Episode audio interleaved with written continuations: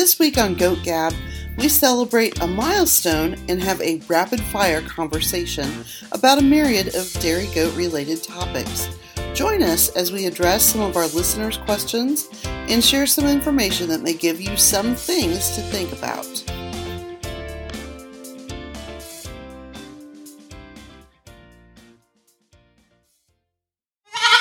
Welcome back, Goat Gabbers, to another exciting rendition of Goat Gab. As always, I'm one of your co-hosts, Cameron Judlowski. And I'm your other co host, Laura Warren Hughes. We are excited to be here and recording together. It's been a difficult week to try to find time to get together. Oh yeah, it's just been busy here, both you and I, and and you know with uh, with the weather and um, you know kind of what's going on in our personal worlds and goats and our work and everything else. And gosh, Lord, it's just been a crazy week, and it's only Tuesday. Oh, I know, I know, but I'm excited to get to record with you tonight. This is yes. I, I, was thinking today. This is kind of the highlight of my week, I think. So, um, Goat Gabbers, we're really happy to have you join us and uh, be with us. So, um, to start with, Cameron, we have something to celebrate. Oh yeah, we do big excitement here. Over a thousand likes on our Facebook page. So for those who liked us, thank you. We do appreciate that. Um, and continue to tell your friends about Goat Gab as well. There, I'm going to do shameless plugs every single week on that as well. Here, tell your friends about us as well. There, but again, thank you so much for being part of our community. We hope that you all have as much fun with us as we have putting this together, and and you know, for our newer newer listeners who haven't been with us from the very beginning, our whole thought with doing Goat Gab was uh, giving people a chance to talk goats a little bit, especially in those times when those were few and far between, like during the pandemic when shows were canceled or people couldn't get together, or, you know, like right now, most places across the country don't have any shows going on, and you get a little bit hungry for talking goats with your friends. So we are really glad that you're joining us tonight. Oh yeah, I'm actually wearing my uh, Coates Creek Farm from Magee, Mississippi shirt right now to celebrate my friends. Uh, uh, just just uh, the Coats Creek uh, uh, gang. So I'm I'm thinking about goats as we're recording this podcast as well. I wish I had something fun like that to celebrate. I'm wearing my scrubs from work. today. well, Laura, I know you had a busy time here, uh, busy last couple weeks, but Laura, what's happening at your place? Um, had a little short trip to Florida to see my uh, folks, and uh, they don't live in Florida. They're snowbirds, and they have a neat little teeny tiny perfect condo right off of um, West Palm Beach. So uh, my husband and I flew out there to see them for a few days since we didn't get to see them over Christmas, and it was great to see them. But I did not come back with a smidgen of sun because I think it was colder in Florida than what it was in Missouri. Like, oh no! Like upper 30s at night. It was just cold. Um, I laid out for about I don't know a half an hour on the first night we got there because that was probably going to be the warmest day, and and uh, didn't go in the pool. And I decided that goose flesh doesn't tan very well. So uh, that was kind of the end of it. But it was great to get away. And I got to see something that I've never seen in my life. Cameron, I got to see manatees. Oh, Okay. Have you ever okay. seen one? No, I never have. They are the cutest, ugly sea creature that there is, but they are adorable. They were so cute. so that was cool. So, oh yeah, um, I, yeah. When this airs tomorrow, so when it airs on the second of February, I'm counting down nine days till my first babies arrive. So I'm kind of excited about that. And uh, you know, got got our testing results back from Precision Diagnostics in East Erie, Pennsylvania. They do a great job for me every year, so I'm going to give them a shameless plug too. And uh, they're quick and and they get your results back to you just in days. So I really enjoy working with them and think they do an awesome job. So that's that is life here. What's going on with you? I besides oh, traveling. Yeah, so I'm I'm on the road this week for work. I'm in um, three different, four different states. It feels like here. So um, I'm away from the farm this week here, but we are expecting 12 to 16 inches. So uh, before we went, I left. Uh, we hauled hay and picked up grain, just so we had enough in case we would get snowed in, type thing here. Um, we did that, and we've got the skid steer already uh, set up and ready to go for if we do get that 12 to 18 inches, because um, we'd like to clear paths with it, and we really like doing that as well there. And then all the girls are tucked in. I checked them on the barn cams as well, ready for this snow here. Um, but we did some disbudding on the kids, and I'm excited for that because I, I got put to, I was supposed to get put to the test there to disbud the kids because we had some bucks for me to practice on. Uh, um, but we, what? That sounds like fun. Not? Yeah, it, it, no, I was supposed to, but I spent too much time up at Catherine's actually doing um, some some beauty clips for some of her does and um, doing some preg checks and other things there to to make sure because she'll start kidding here at the end of this week um, into next week as well. So she'll start kidding as well there. So I'll be spending some time up there about every other week, every ten days or so, checking on things, taking if we if they have um, butt kids that that need to go to the sale barn, I'll take care of those as well because that's what we do with a lot of our butt kids there. So um, I will be helping out with there as much as I can be here while I'm not traveling with during my slower season. So we're supposed to get that snow too, but um, you know everybody's running around with their like a chicken with their head cut off, screaming snowmageddon, and I'm looking outside thinking, eh, if we get a half an inch, I'm going to be surprised. Now I you know I may be totally wrong, but so many times I've seen them screaming, "The sky is falling, and it's going to be, you know, everybody's going to be snowed in," and then we don't get even a skiff of snow. So we'll have to see. It was snowing just a tiny bit when I got home about an hour ago, so uh, it, it, it might snow. I I don't know. Um. So hey, Cameron, when you did those yeah. beauty clips on Catherine's does, is that yeah. not almost like Christmas for you? Um, it was it was kind of nice. Like I kind of like a lot of them were mature does, so they're like not like excited. Like I already know what it's gonna be there. Except one wasn't like Christmas. It was like, oh, okay, well, uh, I, I don't want to say disappointment, but it was less than stellar type thing there. Um, a- age is starting to show in one of her does. Let's just say that. Oh, that's uh, always sad. Yeah, yeah, that's that's okay though. I mean, that that's perfectly fine there. Um, but then I did fresh, I did clip up a, a first freshening two year old, which which really exciting, really pretty udder there as well. So I, I don't know, I'm excited though. Um, got some apprehension there. I'm, I'm on pins and needles for one of her goats. It's one of her um, high ticket ones. I'll, I'll call her that, or high high rollers. I'll call her uh, of that one of her nicer does. So I'm on pins and needles to see what happens with her, uh, and she's a first freshener as well. So um, anxious to That's see. Fun. Yeah, yes, just anxious to see kind of how everything shakes out there, um, and then what will be there. And then I, I feel like I've spending been spending a lot of time not just thinking about her herd, but thinking about what our herd's going to look like as well here. Um, and spending a lot of time this week, last week, um, really the past whole month of January, just trying to find houses. Like looking at houses to, to buy. That's got to be frustrating and exciting, I would think. Oh, it's the most stressful thing I've ever done, and being a first time house buyer in this market is not great. But this is not a real estate podcast. No, no, definitely not. Just, uh, you know, we'll keep our fingers crossed for you, Cameron. Yeah, yes, thank you, thank you. But I will say I have a great real estate agent who also has goats, so that that means a lot because she can always think about things as well uh, from the goat lens as well, and that's that's much appreciated. I would think it would be very tempting to focus more on barns and pastures and fences and potential there and forget, oh, yeah, we want a house that we're not embarrassed to live in, too. Oh yeah, totally. It's uh, I I look more on the outside. She spends a little bit more focus on the inside, but um, it, it both of them are important. Absolutely. It looks oh, like yeah. there's a few things going on with ADGA.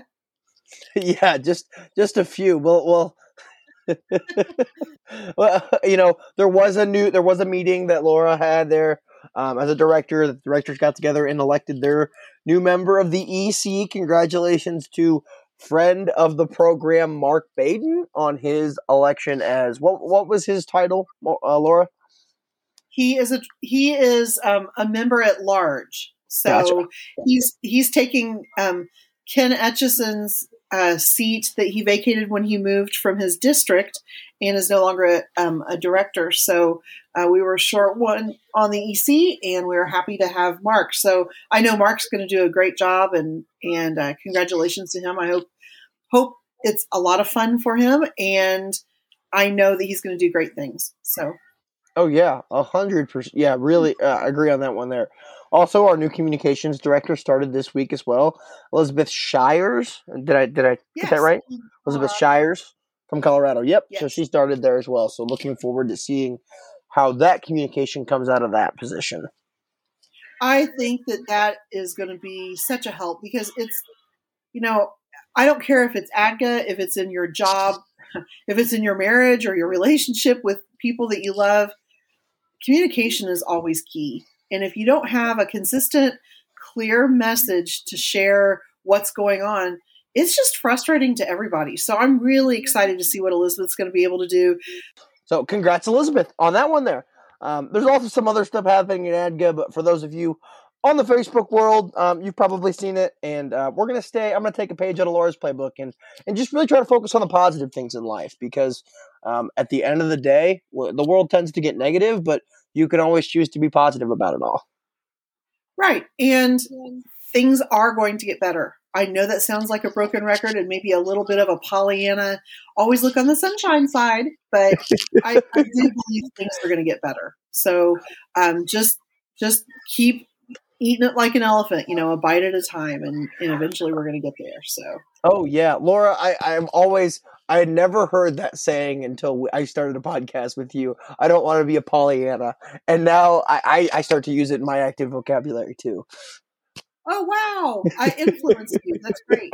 Well, yes. Honestly, Cameron, it's a very old thing. Pollyanna was a TV show like back in the probably 30s, 40s. Oh. 40s maybe. And there's a book called Pollyanna, and um, Shirley Temple, I think, starred. I think it was Shirley Temple was Pollyanna in in the movie version of it, and um, it's she was a little a little girl that always was positive. So I guess that's something mm. I got mm. from my folks talking about Pollyanna, but gotcha. Anyway, it's hey, if you can choose to be positive or you can choose to be negative, be positive. Oh, absolutely on that one there. Well, knowing that and being a little bit more positive side, this is the first time in the whole year that Laura and I have just been on the podcast together. Um, no guest or anything here. And we just had a good um, collection of ideas, thoughts, and just thought we'd do a rapid fire episode where we just kind of go back on some of our thoughts and observations and maybe some things that were brought up by the listeners as well, or some of the things that we've had mulling on our minds. Right, because you know these things are interesting to talk about and interesting to explore, and you know perhaps if this is something that Cameron and I have chewed chewed over a little bit, you might be thinking about it too, um, but not necessarily things that could fill up a whole podcast. So uh, Cameron came up with the idea of rapid fire for um, the title of this podcast, and I think it is just very fitting. So let's hit with the first one. Yeah. So uh, Laura had a great post uh, last week, actually, on our Facebook page when she was flying to Florida there um, about what's your buck to doe ratio. And I-, I love it here. And the buck to doe ratio on our average was one buck to six does. And it was pretty, and that ratio was across all breeds across the board. But each specific breed, we actually had different numbers as well here. Right. So um, there were a lot of people that responded who had multiple breeds and they didn't separate it out. So mm-hmm. um, I kind of lumped all of those together in um, a mixed a mixed group. So if you responded and just said, "Hey, I've got Tog, Saanens, and La Manchas," but you didn't say how many bucks to does of each breed, I just lumped you all together. So so across the board, it was one to six and in those mixed herds, the ones that didn't separate out, it was one to 7.1. So one buck to 7.1 does. Hmm. I think the one that really jumps out to me here are our Nigerian friends, and uh, I know uh, we've we've been called out for not spreading enough love with Nigerians here, um, and we're gonna fix that. I know we are. We, have got a guest on the docket to talk about the Nigerian dwarf breed, a very exciting guest um, that I've long admired for a long time to come on the podcast here next week, if I remember correctly, with our schedules. Um, there, correct, Laura? Yes, next week. It is yes. going to be fun. fun. Yes. But the Nigerian dwarf buck to doe ratio, which I actually thought was a little, uh, what's the word I'm looking for? High on the amount of does. I thought they would have less does to bucks. Was one buck to every 3.9 does they have. I don't know. I honestly, that's mm-hmm. kind of where I thought it was because I was trying to picture like Nigerian breeders that I know and how many does it seems like that they have versus how many bucks they have, and and I was thinking one to four. So I, that But- seems like a lot of bucks to me, but they are little. I get it. Yeah, but to me, I, I always feel like I when I go judge goat shows, especially when I go to like the southeast or or some Nigerian dwarf rich area, which let's be real, everywhere is a Nigerian dwarf rich area these days. Um, but I I always feel like there's a lot more at home that are at the shows. Don't you agree? Yeah, I I would agree with that. I think so. Yeah, and they can bring out yeah, and they can bring out like A strings or B strings or C strings or D strings. And well, I'm dragging 10 alpines to a show or 10 sables to a show. They can drag like 3 to a show and not even worry about sanctioning. Excuse me. Right. No, that's true. Absolutely. Yeah. Yeah, but again, kind of some other ones as well. That again, we only had one Guernsey respondent here of one one buck to two does ratio there. Again, not not a large sample size, but uh, again, interesting there in in a nutshell. Um, and then I guess the one that really jumps out as being the highest is the Saanen, one buck to ten doe ratio. Right. And I we didn't have a lot of Saanen breeders that split their Saanens out. I mean, we had several breeders that again were in that mixed herds thing, but I thought one to ten, I'm like, okay, that's that's interesting. I don't know what it says. Um the Nubian numbers were well, let's just go down the list so that everybody Yeah. gets their breed. Yeah. So Yes. said all breeds were one to six. Alpines were one buck to seven point nine does. As Cameron said, Guernsey had one to two. We had quite a few La Manchas that responded, and that they came out as one buck to six point seven does. Our Nigerians, as Cameron said, were one to three point nine. Nubians were one to four point two, so that was a higher one too, or a lower one rather, a lower ratio. Our Oberhasli friends were one to seven point two. Saanens, as Cameron said, were one to ten. Sables, we only had one respondent, and it was one to five. How does that how does that compare with what you have, Cameron? Um, we probably I'm doing like quick math in my head here. We have three right now, and we probably have we have too many sables. But we, let's just say we have 25 sables. We're probably at a one to one buck to eight does ratio, probably roughly. All right. Then our Tog friends were one to five point six, and then that mixed the mixed herds, the ones that had multiple breeds, uh, were at a one to seven point one. So, um, you know, not a huge variation, but some significant variation. So I just thought that was a really interesting, just a really interesting discussion. Well, Laura, I'm going to ask. you. Let me ask you a question on this one here. Is and this is realistically, and it might not be realistic for my herd or your herd because we necessarily don't have the numbers. But how many does do you think one buck could cover in a breeding season? Hmm. I think there are so many factors that fit into that. Uh, Hmm. Definitely, definitely the age of the buck. You know, if it's a if it's a March buck kid compared to a two year old, there's there's a big difference there. Um, I think probably. I don't know. I, Ca- I- I- Yeah. I, I just think there's so many factors in there. per the textbooks, I've got Catherine in the background, and she's kind of listening, kind of not.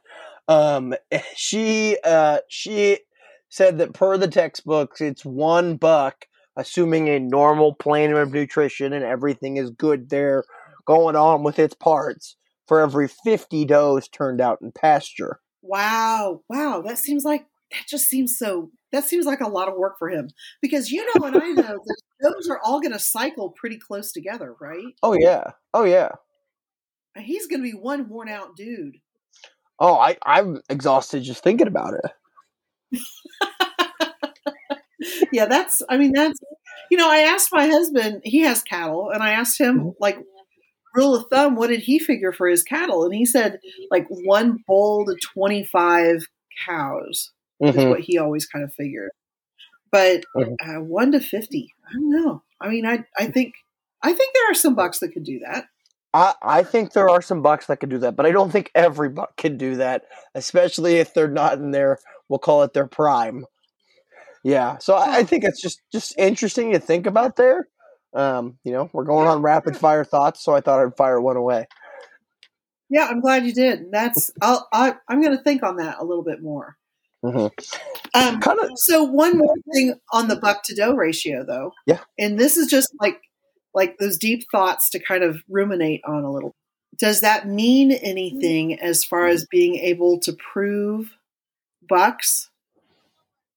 Is it better to have a, a lower buck to doe ratio or a higher buck to doe ratio? I, I think I mean, it's. I- I think you want a higher one. Right. I I, think would you- think you so want- too. You want higher because you would want them to prove out to prove out faster or to know what those things are. However, something that I've really pondered about, Laura, is in the current way a hobby herd is set up. Generally, you don't know how good an animal will be until they reach about the year two years old. Generally, in a hobby herd, you, you might kind of know as a yearling, but you won't know as a two year old. So if and even a they're yearling, they might be a little gawky and awkward, and they can be awkward as two year olds as well. But but but just for this example, two year olds here. So that buck needs to be three years old, and until you figure out what he's actually throwing. However, at that point, he might not be relevant in your herd because he's already serviced all of the does in your herd as well. And then you've got to think about it. If if your main numbers are in your younger stock, all of his daughters should be in that younger stock, hypothetically. Yeah. So re- really, there's no there's no room in the inn, as I as I'll say here, for that buck potentially in your future, unless you're going to use him on your older does. But I don't know if you want him hanging around to service like three goats. right. No, I agree. So it's kind of a flawed logic, if you ask me. Like you would hypothetically need him to be proven out, and you want to know what he's throwing, but you can't really use him once you prove it. Exactly. Right. Right. So So, I I- think I, I think that that also speaks to letting other people use your bucks too. Mm-hmm. Yeah, totally agree on that one there. So just just some thoughts there from my head. Yeah. Exactly. Uh, moving right along here, uh, I think one thing that, that kind of comes up every every couple months or so is we talk about opening the herd books here. And again, this is this is hot to trot subject for some people, especially those those of us in the purebred alpine world specifically. Yeah, I was going to say this is a hot to trot topic for me. Yeah, and it. I mean, I I've raised the two. I raised or I have raised or had or are currently raising the two breeds that have an open herd book. La Manchas. I raised La Manchas and I raised Sables.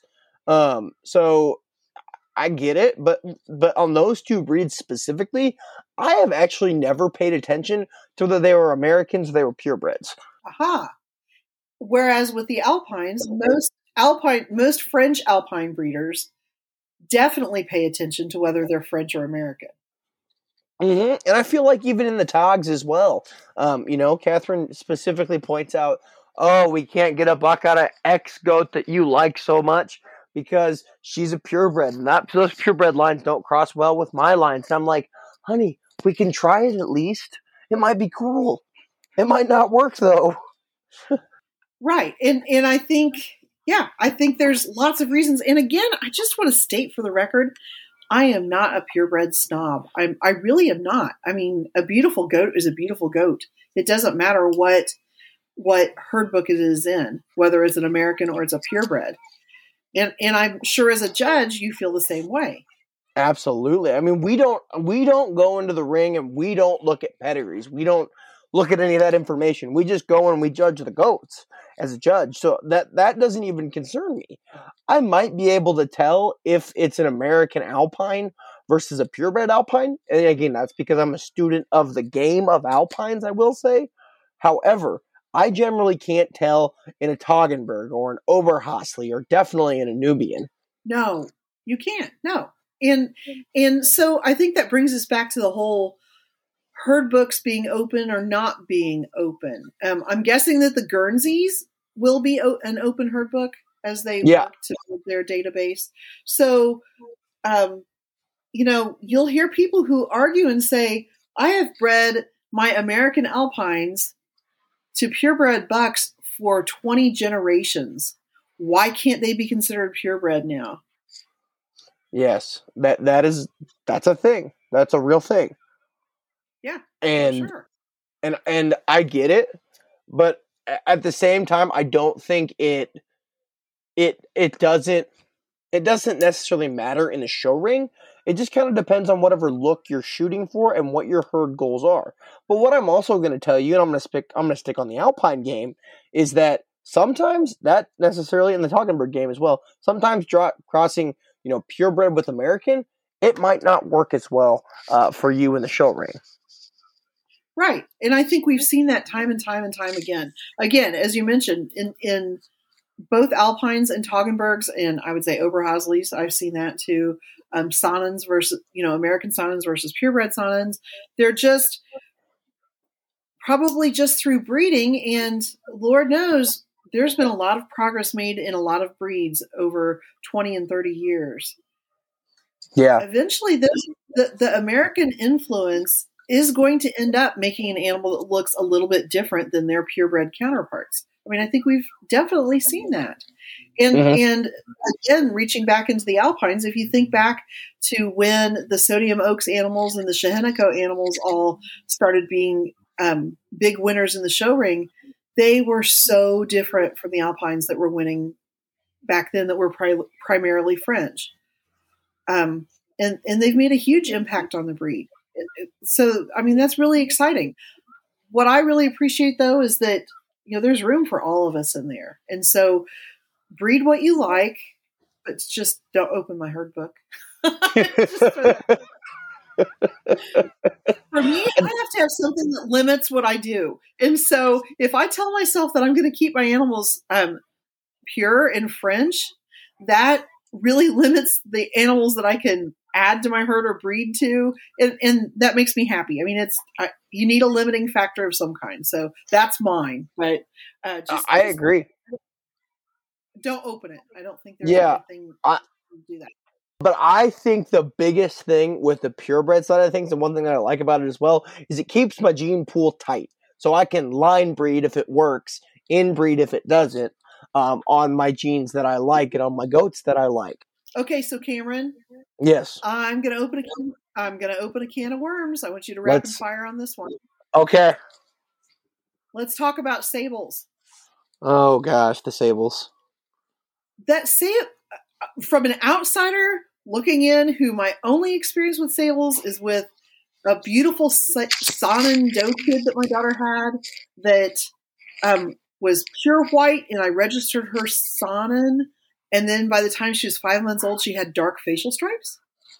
And all of a sudden, I can't register her as a sable because she's already been registered as a Saanen. So now she has to be an experimental. But if I had held off on registering her at all, she could have been registered as sable. That's eight up in the head, Cameron. I, I don't I don't disagree with you on that there. And that's a conversation that the registration committee needs to take into consideration there. One thing I'm going to say about those goats, though, that do generally end up there, and I've had conversations with Chris Foster, who is again who is someone that I would like to bring on. She is the queen of the sable world, as as the people refer to her as.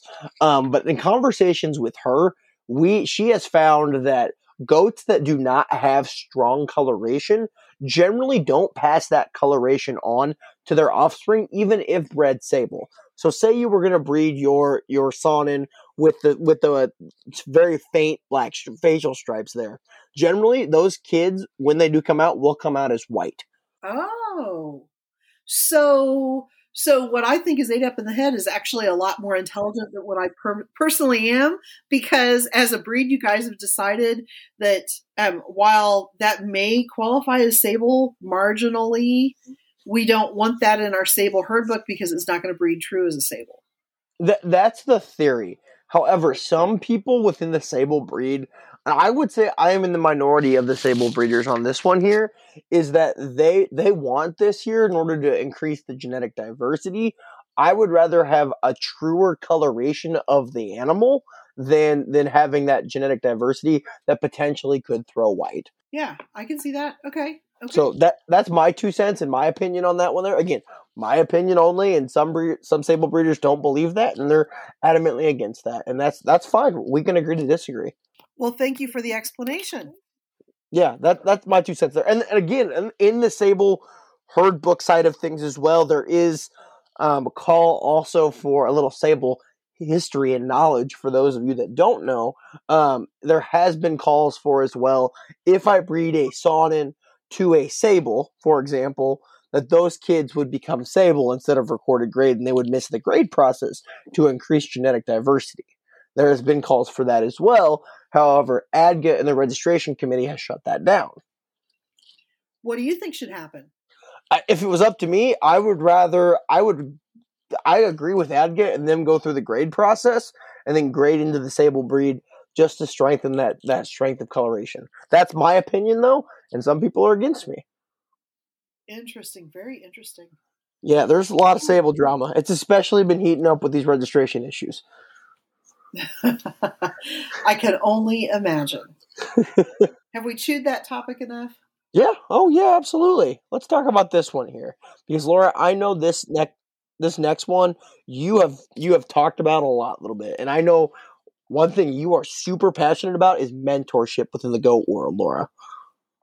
Well, I am, and and we actually had one of our listeners kind of ask about some mentoring questions, and and I thought it might be a good thing to revisit because, you know, again, yeah, I am passionate about it because I feel like, a, I feel like that that is one thing that sets the dairy goat industry apart is that most people are really good about helping new to the new to the industry, new to the breed, get started. Um, yeah, I would agree.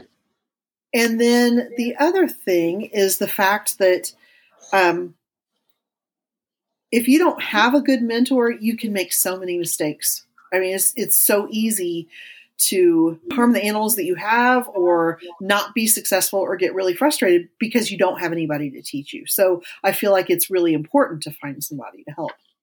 Mm-hmm. Yeah, I agree on that. But I think the question becomes then is so I have a mentor and and to me, I don't think in the dairy goat world, mentorship is a formal process. I, you know, it's not like Laura goes to a goat show, she finds a little 4-H'er, and she's like, "You, I am your mentor now." You know what I'm saying? Right. No, no, no, no. It's not ever like that. And and some people have mentoring in their jobs, it's yeah. definitely not a, a, formalized relationship like that where okay we're going to talk every two months and and you know a specific goal here and once we meet that then we're going to set our separate ways that's it, i don't think it's ever like that with dairy goats yeah and I, I feel like it's a it's a it's a flowing type thing here and it's you're always looking for a soundboard in order to run someone by it there so i might go and i'm going to pick on one of our guests that we've had here if i have a question about some type of product that's on the market there. I might go visit Ashley Shield because she's going to know it because she used to work for Animart there. Or if I have a question about commercial dairying and and numbers and games, like I asked Craig a question about benchmarking a couple weeks ago. So Craig Copeman will be the guy to go to because he milks a lot of goats there. So you know, I, I don't think those mentorship lines that I don't think they're ever there is a, there isn't a set formality in the dairy goat world with mentorship. No, I don't think so either. I do think though something something to kind of think about a little bit. You know, after mm-hmm. you've had like a mentor and mentee type re- relationship for a while, and one is doing the teaching, the other's ma- doing the majority of the listening. Um, maybe the mentor has sold you some animals, and you've you know gratefully gotten those animals. There does come a time, however, when the one who's being mentored needs to kind of feel that confidence to break away and do stuff on their own. Would you agree with that? Oh, yeah, absolutely on that one there. And I think the important thing is is when that does happen that the mentor does not get does not need to feel like they're being offended by that decision, especially if they sold if the mentee sold some of their goats because that does happen a lot. Sure, it does. Sure, it does. And and even though sometimes first right of refusal is a nice thing to offer somebody, you don't have to do it. I mean, especially you know animals that you've bought as a kid and you've raised for a while, and maybe they just didn't work out for you, or you got a daughter out of them, and you've decided it's time to move this animal on. Um, you should be able to do that and not feel like you owe a huge explanation or that you're not going to be that person's friend anymore. Because as somebody who has mentored other people, the way I feel about it, when the person you mentor starts making their own decisions and doesn't ask you for for advice every step of the way, that's a successful relationship. Yeah, I, I, agree on that as well there. And I don't think it's right for the mentor to come to the mentee and question them or ask them there why they sold that animal. I think it's at the discretion of the mentee to say, Hey, I sold this animal and and this is why I sold it here because it's not fitting in with X, Y, and Z in my herd. And, and I think that's okay as long as they can come up with a good explanation for it. That that's the biggest thing and say, hey, I made the best decision, what was right for me, not only for for me, but my goals, my my resources, or other things there. So again, I think the biggest thing is that the mentee needs to be transparent with the mentor about this here um, in order to continue to have that type of relationship. What I wouldn't hate to see, and I do see it sometime in the dairy goat world, is that you go and you buy a goat. And I'll take, for example, I buy a goat from Laura, for example, there. And I go and I maybe sell that goat to, to someone else down the road. Maybe I go sell it to Catherine there. And then Laura gets upset for some reason, which she wouldn't do this in real life, because I didn't offer the goat to Laura. I, I, don't think there's any type of thing for that. Like, I think that's ridiculous. Yeah, I think it is too. I mean, that's, you know, unless you had some type of an agreement beforehand, especially, but even if you did, it is still their decision to do that. So, you know, I guess, I guess my point in bringing up this as part of our, as part of our rapid fire discussion is, um, be intentional when you have a relationship with somebody as a mentor or you are being mentored by somebody and keep those communication venues open you know, talk to each other. And, and when you get to the point that you're ready to, to jump off on your own, that's, that's a cause for celebration. It's not something to be worried about. That's a good thing. One thing I'm going to say here is that if you are selling goats, and I'm thinking about this right now as we're on this rapid fire topic here, and you would potentially want them back in the future, you go ahead and you plant that seed in that buyer's ear that day. So if I sell a buck to Laura and I say, hey, Laura, maybe I'd like to use him sometime down the road or something like that. So they know in the back of their mind if they ever need to move this guy that you're the first one to come to. Exactly. But then also know once somebody pays their money and they take their take that animal, that is their animal. Yes. And things can happen. Nobody wants bad things to happen to animals that you buy, but things can happen. Um, life circumstances can change. You need to feel free to to do what you need to do. But again, just be honest about it. You know, yeah. let them know what's going on. Yeah, I think that's the biggest thing is that you can try to track down animals all you want, but, but at the end of the day, it's not your decision to get mad of because I've held grudges from people actually, and I was like, why why was I so mad? Because this person didn't tell me or let me know about X decision because it wasn't my decision to make. And I've I've been there before.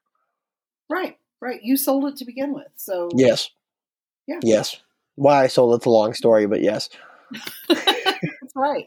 Well, speaking of selling, the next little mini topic we have is about selling kids. And I know that we've had episodes before about being a good buyer and being a good seller. We probably should revisit that again, Cameron. Yes, we should. But um, something that my daughters and I have been having some discussions about is when do you know what is a good age to know who stays and who do, who goes when you're looking at your new kid crop and actually you could say that when you're looking at a first freshener too but um, a little background on this question uh, the short period of time very short period of time that i was breeding dogs um, my mentor said that if you look at a puppy when they're at about six weeks of age you get probably the best glimpse of that puppy as a mature dog.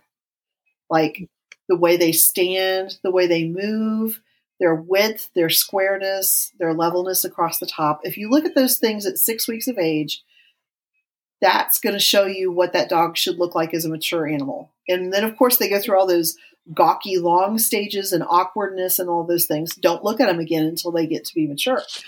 Do you think that that can happen with goats? Oh yeah, I mean, I think about baby goats like a Nigerian dwarf junior kid class. To be honest with you, Uh, you, I could judge the class. You could judge the class.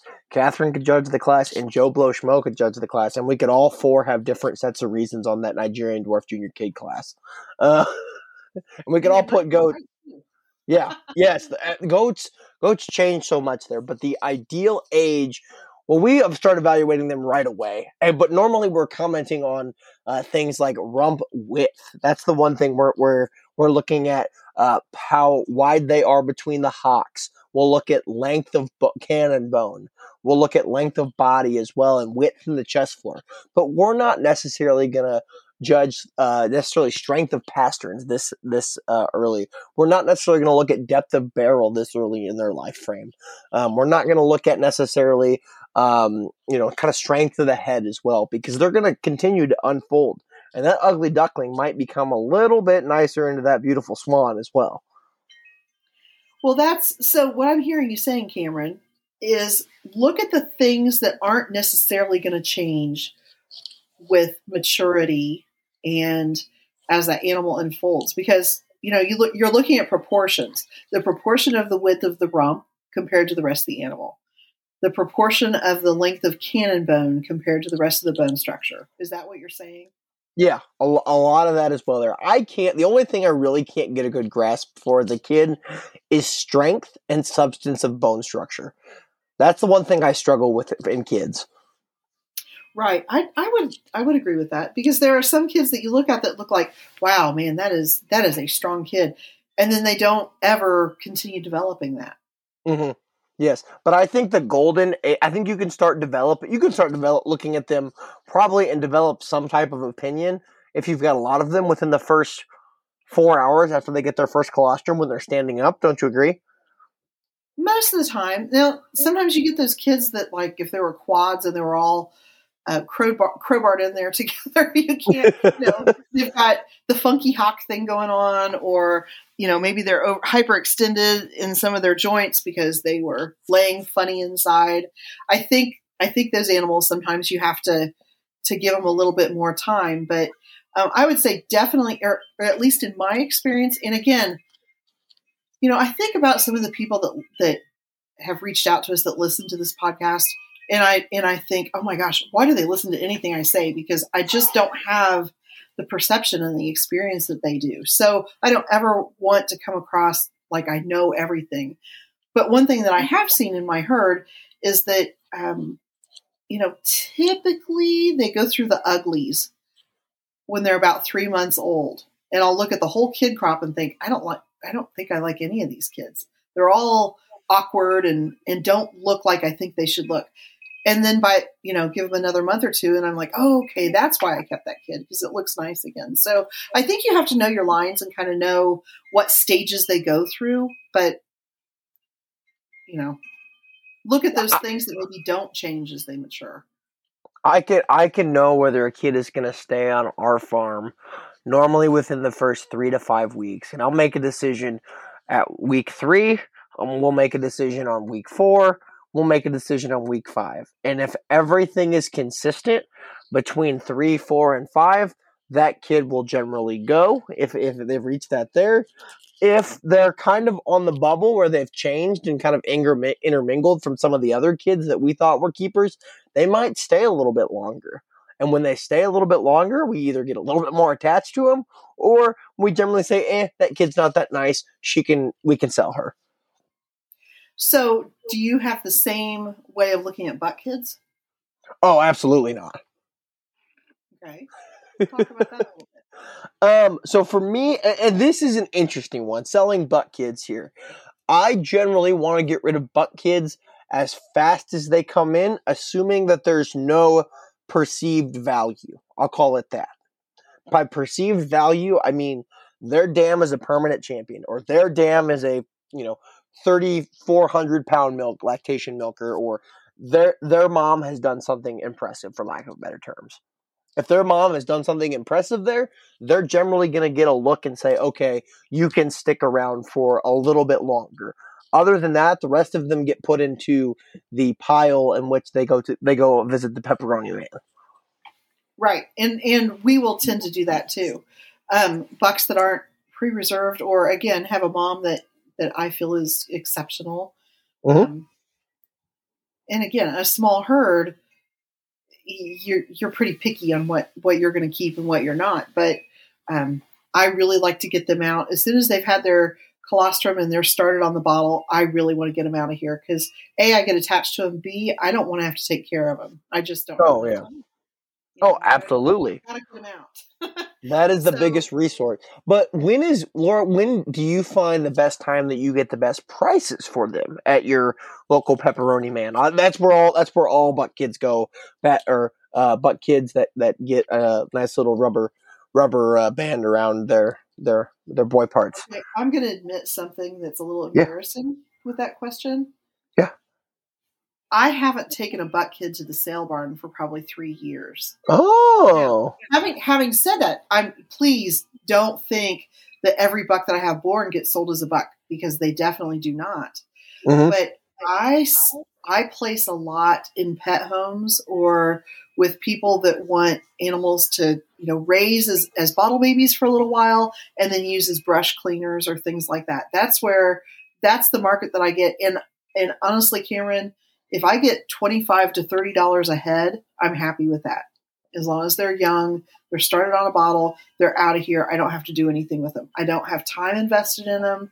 Um, I usually will disbud them if they want them disbudded before they leave, um, but that's it. I don't I don't mess with them after that. So um, the few that I have taken to a sale barn, and it's been quite a while now.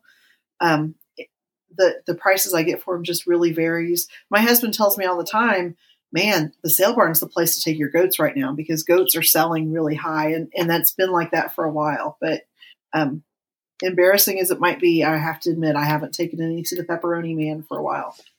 Gotcha. Well, that's okay. That's okay. Everybody's got a different market, and that's what's to me is super fascinating. Is one, I didn't know that, and that's it's really cool and really awesome. But two, I, I think it's I think it's just interesting because it goes to show when you live in different areas of the country, you potentially have different outlets for your pepperoni man animals, as I call them. and I'm kind of a softie. I our local sale barn, you know, my baby goats when they see people, they are like swarming around your feet. They want, you know, oh, it's food time. It's somebody who's going to play with me. Well, they don't know how to handle that at the sale barn, so they like will kick at them to make try to make a move. I'm like, dudes, if you just walk down the aisle, they'll follow you. You know, so I don't. I just don't like to watch it. I don't like to see it. I don't. I, I want my. I'm sorry, I'm just a softie. I want my baby. I understand. I That's, I get uh, it. That's how. But the fact of the matter is, definitely not every buck needs to be kept a buck, and and two, um, you know, you got to have an outlet for them. And this may be the year that I don't have a good outlet, and they will go to the pepperoni man. But I sure kind of try not to do that. So. Absolutely. I think it's interesting on on the buck kid side here. If you can get um, closer to Easter, I know in Wisconsin at the Fennimore Livestock Exchange, I think that's what it's called there, um, in Wisconsin, in the state of Wisconsin, is they have a big Easter sale every year, which they bring in a lot of different buyers from different ethnic classes that that like goat meat there, and they generally get really good prices around that Easter time. Oh, interesting. Yeah, and I noticed that my prices when I, we like to save, um, we'll take a we'll usually take a, a load, call it a, a load or some to the to the pepperoni man on um, you know sometime in March ish there, and and we'll band them all before they go, and, and we'll they'll sell them as wethers there. Um, but they uh, but the pepperoni man um, generally we get pretty good prices for him there. I will say the pepperoni man.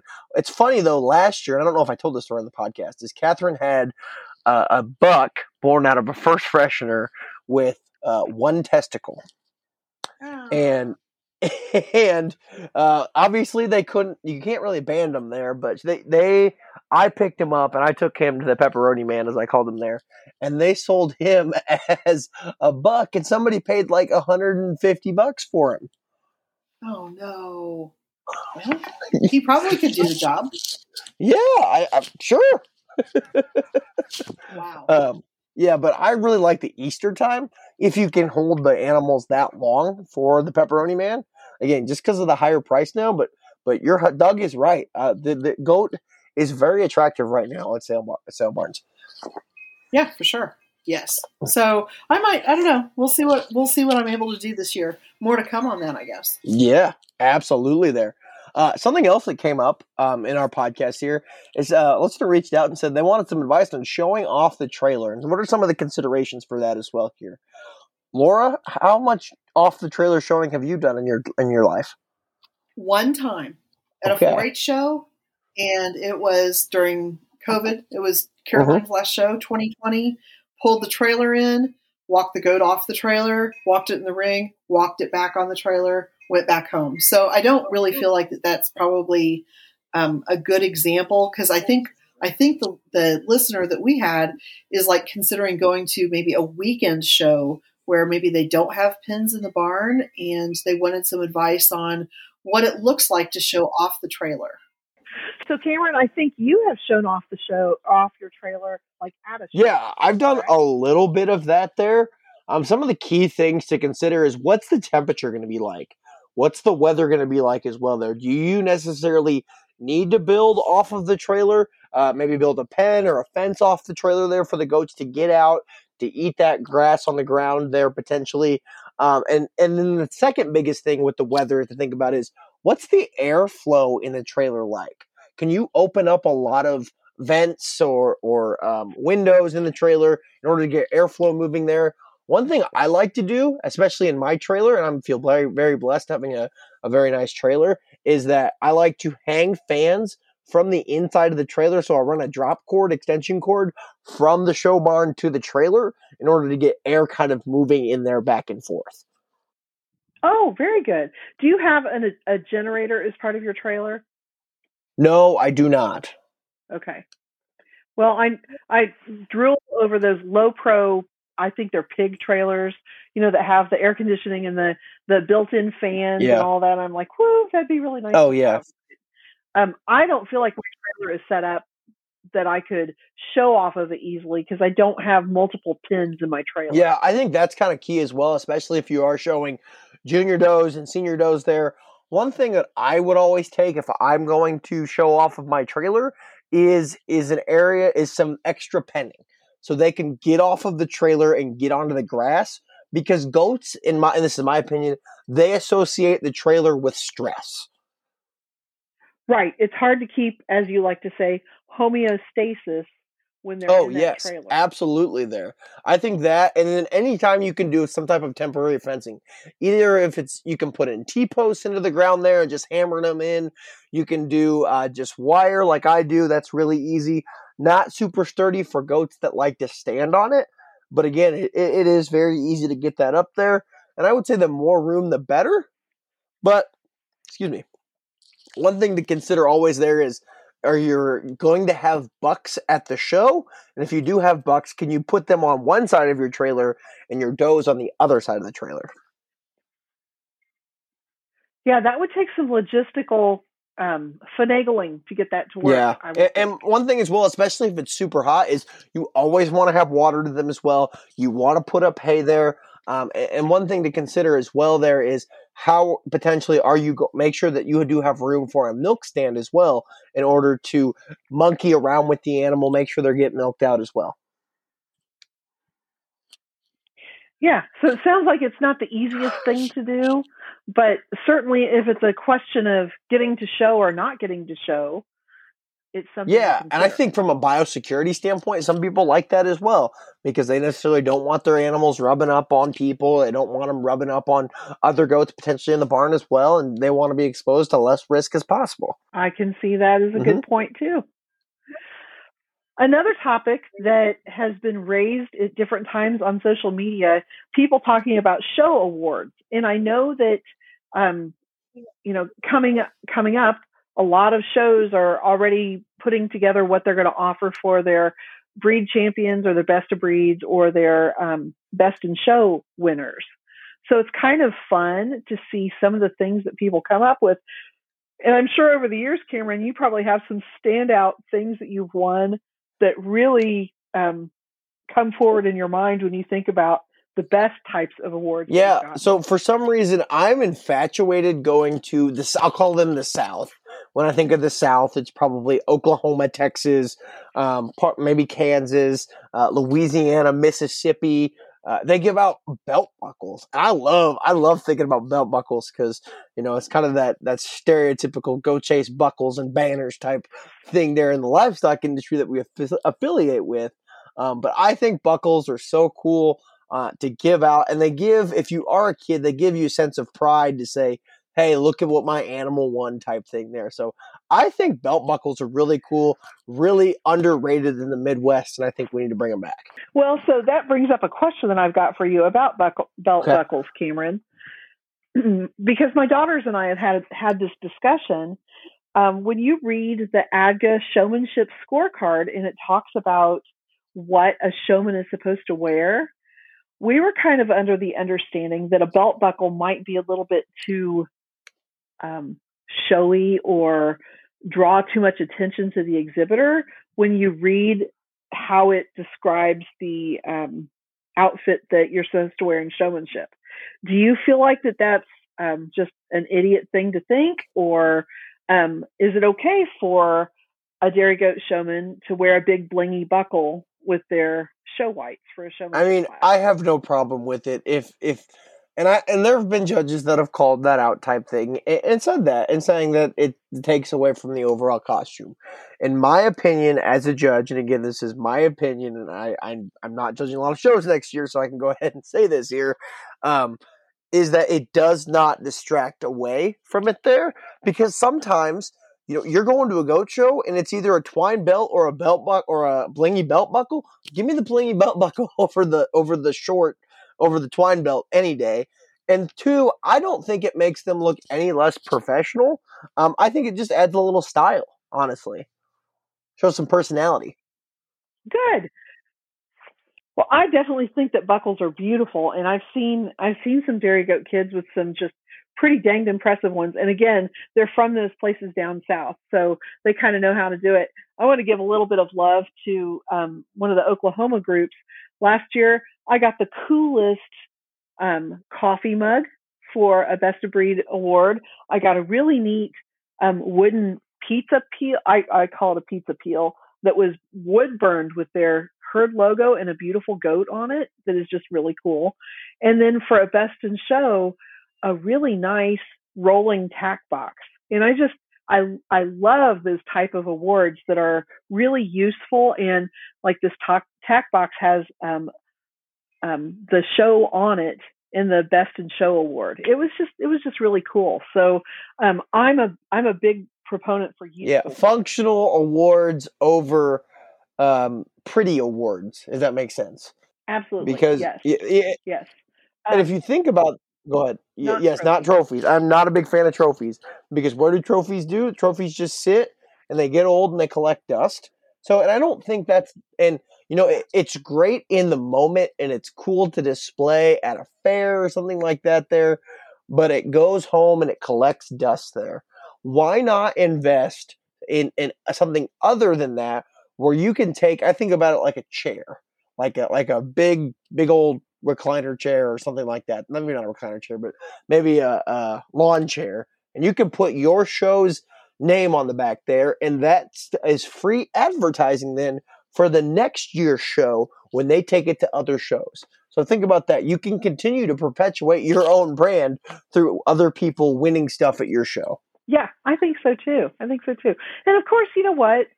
To me, at the end of the day, the rosette is is plenty of an award. I really don't need something more than that because that's not why I go to a show. But um, you know, those useful trophies. If if you're dead set on giving some type of a tangible award, those usable those uh, usable trophies or, or use, usable awards, excuse me, are mm-hmm. really awesome. Absolutely on that one there. So just some fun little show award ideas as well. Um, again, good, good to give out and think about as we go into show planning season. For most of the Midwest, I know our friends in Florida have already started. Right. You know what? If I had gone, if I had gone to Florida one week before that, I could have gone to the South Florida Fair and watched the oh. show. So wish that I, I'll have to, I'll have to plan that out better next time. Absolutely on that one there. One last thing I wanted to talk about really quick here is let's talk about how we can have a positive impact with our dairy goats during kidding season. One thing that really not grinds my gears, but really might give the wrong perception, and this is totally my opinion as well here, of the dairy goat industry is during kidding time, we all get really excited when goats are about to have babies there. But mucus drips or animals that come out really all all wet and, and flurry there and fluffy and you snapping pictures of them there, that necessarily doesn't give the public or your non-dairy goat friends the best image of the industry. Don't you agree, Laura? Oh, 200%. And, and I'm going to jump on that a little bit too. For the love of Pete, please don't post. I'm not sure if this goat is bred and show a picture of her bottom and ask, ask people to give you to give you their opinion on it. Just don't. Find an ultrasound, go to your vet, pull blood, but you know, really, nobody wants to see a goat's butt. I mean, they just don't. It's bad. I mean, come on, we all like to see udders, but gross goat bottoms. Nobody yeah. wants to see that. That's that's not that's not helping yeah. our image either either. yes, that is the biggest thing. Is that again, talk to a mentor about that as well. There, maybe ask a friend to come out to the farm if they have questions on it there, or consult your local veterinarian on those things. Very important there yeah, try to try to show your baby goats like in a positive light. I would totally say that. You know, not half covered with placenta and blood and yuck and you know and we hate to think about PETA stepping in and animal rights groups who complain that we don't have good husbandry practices, but don't give them food either. You know, show show the professional side of what you're doing, not the gross. Oh yeah, when I see those, or I see people like taking videos of their goats having birth, I'm just thinking, what? Why aren't you there with a towel? like, right? Girl, yes. Right. Oops, you watch that kid hit the ground. Uh, that goat's got to breathe. Uh, That's always my first consideration there. So, really, during this kidding season, we, we love seeing excitement and new baby goats there, but we want to make sure that the industry is portrayed in the best light possible and not, and oftentimes people let their excitement get the best of them instead of thinking about what this really looks like from a non goat person perspective. Yes. I would agree with that 100%. Yes, that that's all I got there. So Cameron, for the last part of our segment, would you like to introduce our new project? Yes. So um, we started as well here again. Um, we've got a great opportunity for uh, our listeners and their herds to be involved in Goat Gab.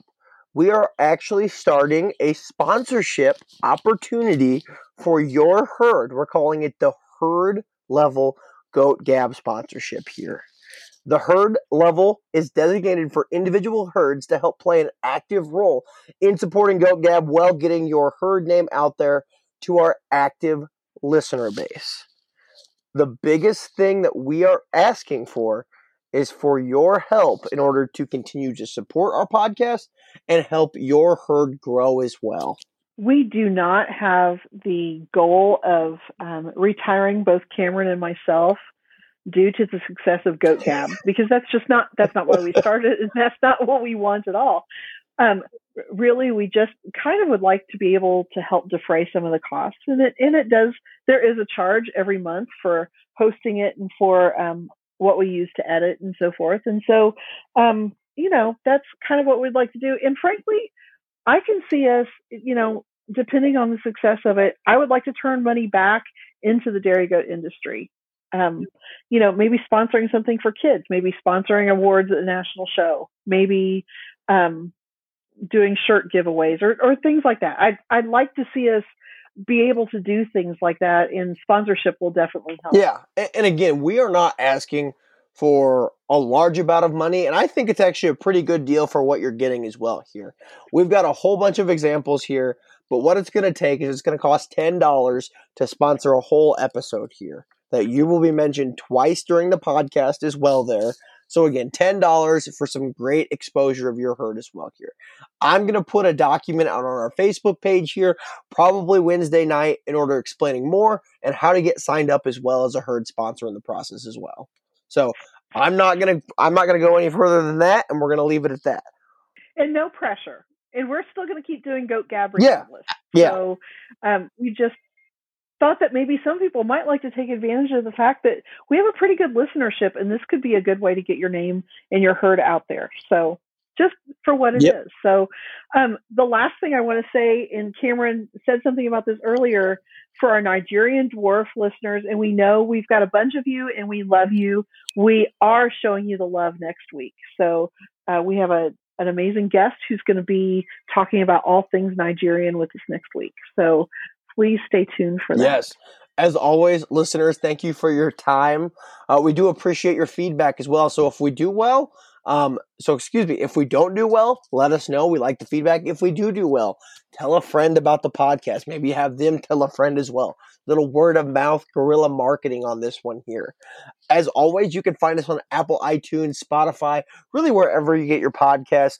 Go and like our Facebook page as well. Like, subscribe, rate, review, do whatever you need to do in order to help us grow this thing. Thank you for being our faithful listeners. And if you're new to us, we hope you've enjoyed what you've heard too and um, we will catch you next week. Thank you so much.